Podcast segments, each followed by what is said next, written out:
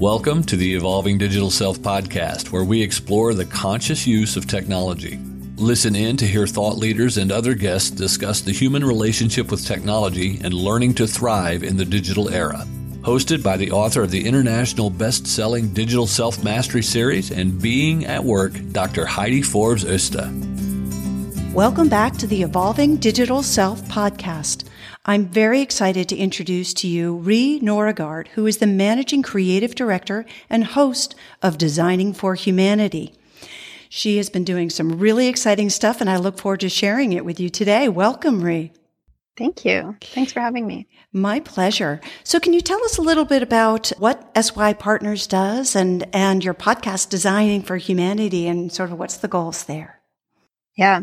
So SY Partners is a management consultancy uh, that works more like a design studio, perhaps, in terms of process or group of, of uh, strategic thinkers and creative people who uh, use design and creative problem solving to help leaders and organizations bring about transformation. So that you could look at it either way. Yeah, as as we all know, and, and people who've been listening to this podcast understand that this is a huge issue these days, and it's important to really bring it to the forefront and bring it to leadership and organizations to make it a key topic of conversation in uh, in their strategic thinking. How did you get involved in this space? In the space of design, or thinking about how how design or how creative problem solving and creative approach to life might affect how we have a conversation about leadership. If, is that what you're? Well, a little bit of both. Sort of, you know, a little bit of both. Yeah. yeah so, so where's your story? yeah, what's my story? So I'm I'm myself trained as a designer, and I went to school. I'm from Copenhagen, Denmark, and I also went to school there. And to me, the meaning of that is much more about how I view the role of design uh, than it has to do with blonde wood or you know the particular kind of design style that that I like. Although it probably has something to do with it too. So. Scandinavia and, and Denmark, I think, is known for and has a really strong culture of design. And it means something in the private sphere, the object that we surround ourselves with as humans in our homes, but it also means a lot in the public sphere. So designing solutions for public spaces and for public good is something that's held in really high regard and and to me that is the probably the the most important meaning of being from a Scandinavian country, being from Denmark for myself when it, it comes to design. And I've taken that with me in my practice and how I've approached my work through the years. And so my work currently being able to to work with design as a strategic practice and as a way to look and develop leadership uh, is an extension of that, I believe. Yeah, absolutely. And and I agree with you entirely. The Scandinavian influence, as most of my listeners know, I spent many years living in Sweden and married a Swede, mm. became part of, you know, actually thought I would be staying there. So I became a Swedish oh, citizen. Really? And we recently moved back to the States. Yeah. But absolutely, the conversation is very different over there in terms of it's more sort of integrated into the way that the thinking of everything is. A sort of design is just part of the way right. things are done. And I think it's an important lesson to share. I think it's really, you know, that culture of design is a very powerful tool to, to grow and to share in the way that we do businesses. So, when you're working in uh, San Francisco, what do you see the difference in terms of how is your approach perceived? Because San Francisco is a very different space. It's sort of, you know, it's a microcosm of its own. And sometimes people are moving a little too fast to really think about those simplistic mm-hmm. elements of design that mean the most. Yeah, I think that's a great point and good observation, obviously. So I've, I've lived and worked in New York for many years also and in other parts of the world as well. So I like how you're pointing out maybe that in terms of creativity, innovation, and forward movement that this is a microcosm that brings many aspects of many cultures from many places in the world together. But there's also focus on learning, things quickly uh, in order to build businesses and that maybe there's a shared responsibility for doing that and and in, in moving fast and breaking things as, as part of the culture that's appreciated. So and, and as someone who associates myself with the the value of things being created, right? Of, of making things also, whether that's bringing around a, a change in culture in an organization or launching products, and, and that there's a close connection between the two and how we do it. I do see that there's a challenge in having a meaningful conversation about the responsibility that we take as designers in an environment that is so moving so quickly and that appreciates prototyping and launching to learn so much at a time where the effects of the choices that we make in the businesses we design and the solutions that we create are ever expanding right? So and and that's really the reason why started the podcast Designing for Humanity it was to explore that topic along with the potential new need for a design framework that describes better the the time we find ourselves in and the needs that designers and the makers of new organizations and new products actually have a, have a need for in order to I think bridge the gap between intention and outcome. And I love that point that you bring up the difference between intention and outcome. And I work a lot with my clients thinking about sort of how you create things that support the human condition and support our ability to be more human rather than creating things that replace the human experience. And mm-hmm. a lot of that is really recognizing the difference between intention and outcome. So I think that that's a really important point. Thank you for sharing that. You're a frequent speaker for international design communities. What do you find is the is the conversation that people feel you know really draws them the most right now? Because I, I know a lot of people like mm-hmm. you and mm-hmm. I that are in this space, we get that, oh, that's a really important topic. But what is it you think that really is the piece that, you know, that makes the biggest mm-hmm. difference and that makes, that attracts mm-hmm. them to what you're doing? Hmm. That's that's a great question. Thank you for that. I I find everywhere the need for you know or, or, the questions I often get is well what does it mean to me and what can I do in my work on a daily basis in my practice whether I'm a freelancer someone who has my own business or if I'm part of a big team as a designer or in a design role whether I'm just coming into the business or whether I'm a leader or regardless really of the context what are the things that i can think about? What are the steps that i can take to have a conversation about design and responsibility and what it means to to design more human solutions or uh, than than not? And i think it's really important to be precise and to learn from each other's examples at the same time as we're considering new frameworks and, and asking really big questions. And so I like to ponder the questions and I like to have the conversation and I like to have the open dialogue and really learn from everyone around me. And I'm always met with it. Well, that's great, but what can I do? And so I try to to also bridge that gap and the first thing that we can do is, is see clearly the situation that we're in and, and then make choices based on that. Yeah, and I think you brought out a great point where people always ask me sort of like, what are those first steps? Give me a few mm. of sort of your favorite tips to give, whether it's just individuals or leaders that, that sort of some of those quick takeaways. What are some action items they can do right away? Yeah. And I think this is then one example is to think about, well, who's in the room and who's making decisions with you or for you and see that with with awareness. And so if you're founding a company and i think that's obviously relevant in san francisco in a conversation we have a lot then think about who you're founding it with right?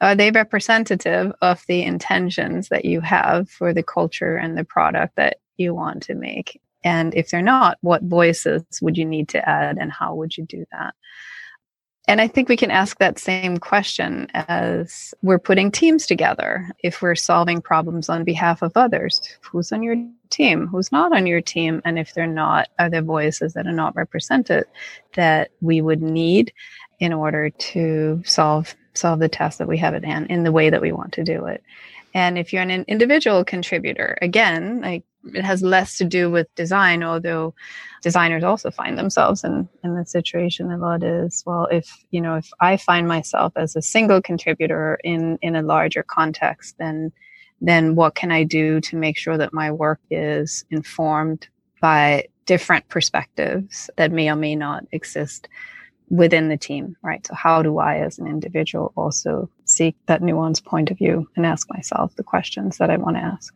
That is, I, I think that's like a good, that's always useful you know and it always leads to somewhat surprising answers because we the things that make us really good at what we do which is partly uh, taking the experience that we have that we've gathered and using that to to make our next decisions are also represent the bias with which and very often unconscious with which we make these decisions so so really questioning at the onset is super is a very powerful thing to be able to do. Absolutely, and such a key topic today because we're we're dealing with so many more diversity issues, and I yeah. and I guess issues is the wrong. I, I, think it's really more a diversity conversation. It's finally coming to the forefront where mm-hmm. it's not a taboo topic, but it's something that's got to get out there. Just like the Me Too mm-hmm. conversation, it's all got to mm-hmm. get out there.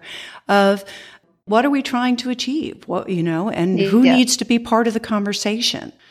So, right. Yeah. Thank you. exactly. and that's why I like, like to, I like to use the word humanity in that it encompasses all of us and maybe the best in us, the aspiration.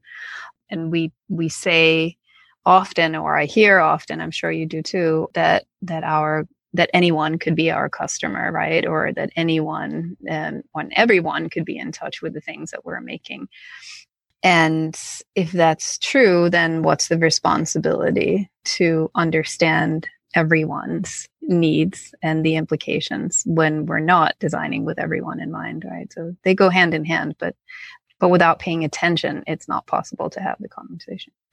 Absolutely. And I think that sort of leads nicely into where I've been trying to direct some of the conversation recently to really to take away the taboo of ethics, that it's not just a legal topic, but mm. it's really thinking about acting responsibly and, and having conversations yeah. responsibly in a way that can have positive outcomes and designing right. things, you know, in the same way, not just the conversations, but the, the products yes. and services. So, right.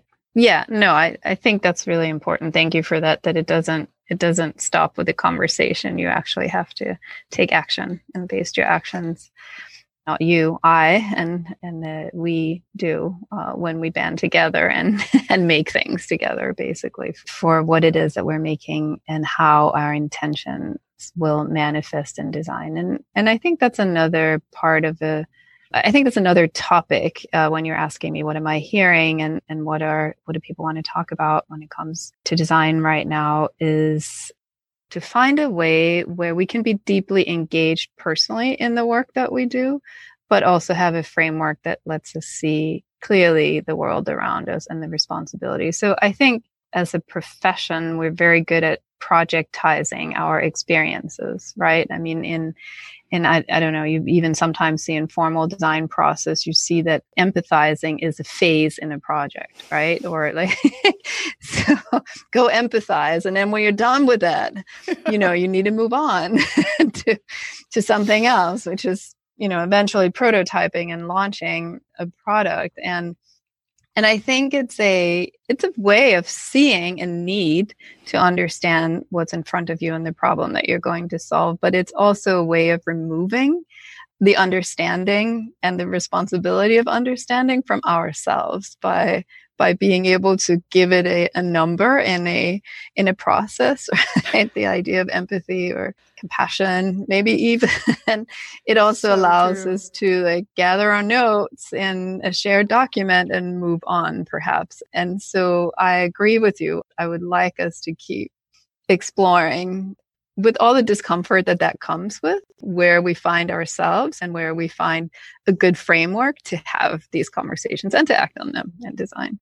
Well, absolutely. And it's the whole systems perspective that I think we're getting closer there. We're starting to recognize that it's something much bigger than ourselves. And, mm. you know, it, it starts with sort of the conversations about globalization and the yeah. bigger topics like sustainability and all of that. But really, it, it comes down to just being good humans and treating each other mm-hmm. with kindness and mm-hmm. and recognizing that it's not just part of the process it is yes. part of being and just yes. being present and being kind yeah. and i think it, it, sounds so simple and yet it's really hard to put into action yes. particularly That's in right. organizations that are just like yeah. what's the process I think i think that's that's right and it's one thing that i really value about the work that that i'm able to engage with in my current role is the focus on listening and, and deeply listening in order to find a way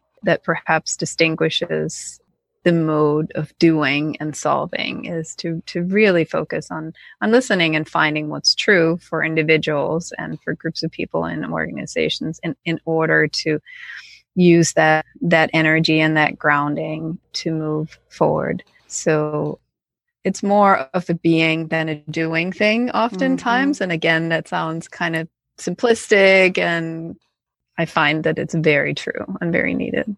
Also. Yeah, no, absolutely. We're preaching to the choir here on that one.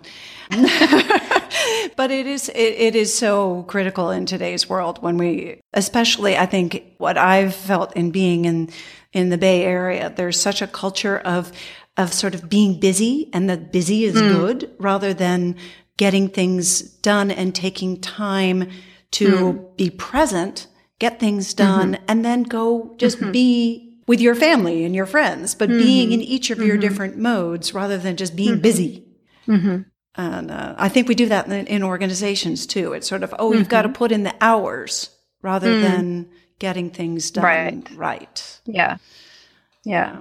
Yeah. I think I think that's a constant, but maybe more, maybe more now than ever. And I even I even see it in my field of bringing strategy and design with the broad meaning of both of those together is that that just as we just talked about the work is very much about listening to individuals and the world around you, but also creating the conditions for trust and ideas and then action to emerge, which is much more about paying attention and mm-hmm. being present than than it is and checking off an assignment on on a list, obviously. Yeah. Do you have any particular stories that stand out for you of clients that have really gotten it and embraced it and and done something spectacular, but seen like a big transition where there's this aha of, oh, mm. we need mm. to do things differently? Well, I do see it a lot. I am very positive in that regard that I that I do believe it. The thing is you see it over time, right? Mm-hmm. Because a change from one mode of being or transformation, be it personal or an organization, is something that happens over time. And I think what what we tend to focus on are along with the strategies and the frameworks that al- would allow an organization to see and to organ- organize, orchestrate, if you will, the, the process of transformation. It, it also manifests in small behaviors, right? It's like what is what is one behavior that we can see and change and commit to as a group of people, as an individual, that that then produces other change over time. I think it's something that I see quite a lot and that I also believe in. Yeah. I think it's exciting. I mean, I always said that, you know, after I finished my, my doctorate, it was like, okay, I want to go back and, mm. and teach and not necessarily teach in schools, but that was one mm. thing that mm. I was so excited to go back and do more the corporate training and whatnot, where because yeah. it's watching that light bulb go on of transformation. Mm. And whether it's, you know, you're, mm. you're speaking and you see the audience all of a sudden mm-hmm. go, Oh, I get it you know yeah. that to me is like it's the greatest joy in the work that i do of when people yes. really get it and then then you know they're going to go and just run with it and yeah. take it into their organization, take it into their yeah. design processes, design, you know, all of the different pieces. But until right. that light bulb goes on, it's just another part of the process, as you mentioned before. Right. So it's, mm-hmm. I think it's sort of that transformation to a place of, like you were saying, listening, where they mm-hmm. really hear it that it's not just sort of in one ear out the other which you know we all tend to have our moments to do that too yeah yes that happens yeah. too so what are you working on right now do you have anything exciting happening in in your workspace mm. that's different than mm. you've got the podcast um, of course yeah yeah and so we were actually we were summarizing what we learned last year in order to create a series now of conversations and gatherings of um, people in the field to start to co-create, if you will, a, a new design framework, or at least to explore that in, in person. So, so the podcast or the first season last year was really to ask the question and for me to learn and to in, in areas where I have a feeling that there are parts of the answer and, and to make sure that I started just a general inquiry. I think now with that, a base of information and maybe some beginnings of answers, the next step is to to start ho- hosting conversations in person with design leaders around the world about this topic and i don't i don't think that it is the work of one academic institution or one company with one approach to design i think it's the work of of a, of a collective and mm-hmm. all over the world because design happens every day and every way and, and everywhere in the world absolutely. to to start that that work. And and um i think that's best done in person in smaller groups to begin with just like a one-on-one conversation has a very different nature than a talk to hundreds of people. Uh, so, so that's what I see as the next step, and I'm I'm really excited about that to get more people involved with that conversation and in in conversation with each other, and see what we can find out and what we can then put out there to share and to start to um, work with and and experience. It sounds great. Sounds like we need to do a World Cafe in San Francisco on it. Yeah, that yeah, exactly. sounds good. Count no, me in. Yeah, okay, fun. excellent. Yeah. no, I love that kind of thing. And, and I agree so much with you in that the importance of bringing in different voices and bringing in different cultural perspectives and global perspectives, not just sort of the, you know, we each have these, uh, the microcultures within mm-hmm. our own cities, but there's yep. obviously the global perspective is so important because everything is yep. much more globalized. And if we really only focus in on our little microcosm of San Francisco, we're missing a yeah. very big part of the picture. So exactly, I, am glad exactly. to hear and I'm, you know, including I'm that. fortunate to have colleagues um, in many places of the world that through them and through some of the work that that I'm doing in other places in the world now certainly lets me know all the time that it's absolutely necessary to bring the different perspectives and the different experiences together and in order to ask the right questions and, mm-hmm. and bring about the solutions that we need now that will serve us in solving for really greater and greater complexity and on behalf of everyone as well.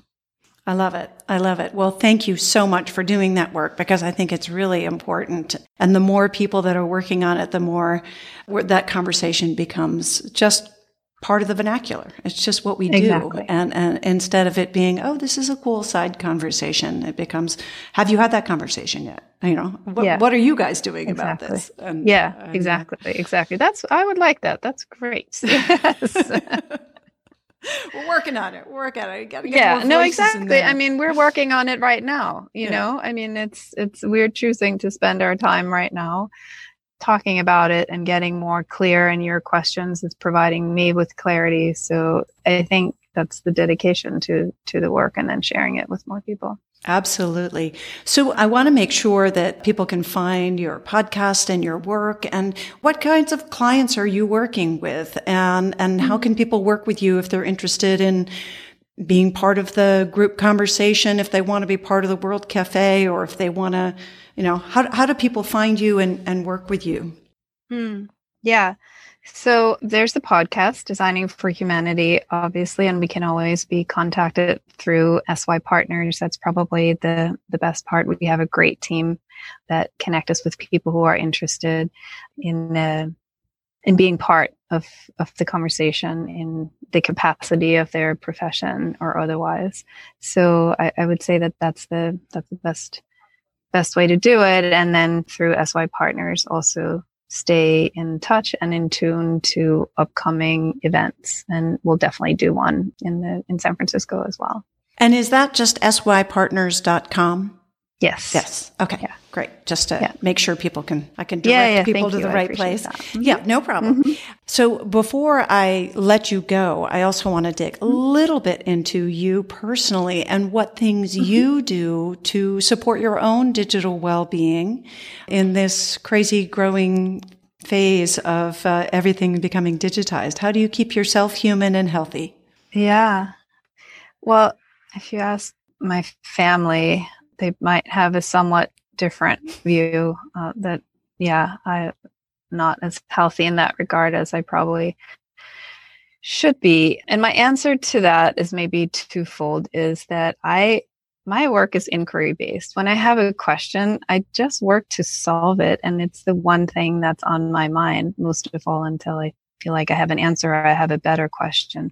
So my work and my life in general is my process and is my Mhm. process of inquiry. And it's, you know, I'm very fortunate to live that way, but it also means that I'm interested in lots of things all the time. and whether that's a conversation with someone else in the world happening over WhatsApp or it's a book that I feel will have some relation to a project that I'm working on in the future, but I might not know it now.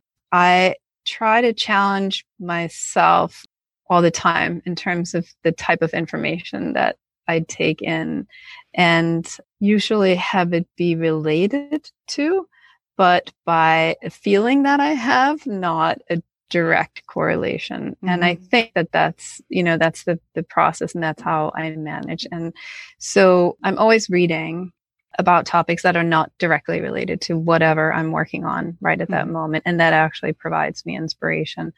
I am out in the world a lot and I listen and I talk to a lot of people. And that's really mostly how I do my work. And so when it comes time to manifest something, I do feel like I have a nuanced point of view that I can represent and that I can share and that at least have led me to some pretty good questions to, Mhm. to begin to answer with others. So there's definitely time for manifesting and that could be alone or small team time, but it's also really important for us to actively seek situations where we're going to be challenged in our assumptions and in our daily experience because that is the intention that then becomes an output right so Mhm. that's my i think that's that's how how i manage to be to to be very active in seeking out different kinds of input and listening a lot to people i like that a lot which is Mhm. why i like my podcast also it affords me the know. opportunity to listen to people. It's such a such a luxury, right? It's just It to really is. conversations. I, I love doing the podcast because where else do you get the opportunity to have Mm-hmm. Right. one on one conversation without distraction? Yeah. For, you know, with people that either, I mean, for some people, I've reached out to old, old contacts that said, you know, just said, Mm. Hey, I love what you're doing right now. Can I interview for the podcast? Mm-hmm. And people are always, I've never had anyone say no. Everyone's always like, Oh, sure. That sounds fun. yeah, And, um, yeah, Uh, yeah. great way to catch up Yeah. and, and share Yes. other people's work with the world. yeah, yeah, exactly. so very good. Well, thank you so much for taking the time to share your work with us today. And definitely, we need to connect in San Francisco. There's no doubt about Yeah. that. Oh, we'll look do it. forward to We'll do hearing it for about sure. what you're doing Okay. firsthand. For now, I just want to honor you and thank you for the work that you're doing and for sharing with us today. Thank you for joining us. And Thank uh, you for having me. You're very welcome. And for you digital selfers out there listening today, thank you for joining us. And if you enjoyed today's show, don't forget to subscribe so you don't miss any of the great upcoming episodes. We look forward to catching up with you next time. Bye bye for now. Want to catch me live? I'll be joining my podcast mentor, Michael Neely at Your Authority Blueprint Live in two weeks and would love to have you join us. Michael has been generous enough to offer a $900 discount to my tribe. That's you, digital selfers. And if you're interested in joining, click on the link in the show notes for Your Authority Blueprint Live and use the code FRIEND so you get that nice discount. And just would love to have you all there. And if you can't make it, please check out his work anyway, michaelneely.com. He's got all kinds of great online programs there, both about podcasting and just building your authority around your expertise. Anyway, hope to see you next week, and if not, sometime soon. Thank you for joining us for the Evolving Digital Self. Be sure to subscribe on your favorite podcast app now so that you don't miss a single episode. While you're at it, please give us a rating and a review and join the digital self mastery movement to create more conscious use of technology by sharing it and telling your friends. Want to see where you fit on the digital self spectrum and how it might be impacting your business and relationships? Get your free copy of Digital Self Mastery today by clicking on the link in the show notes.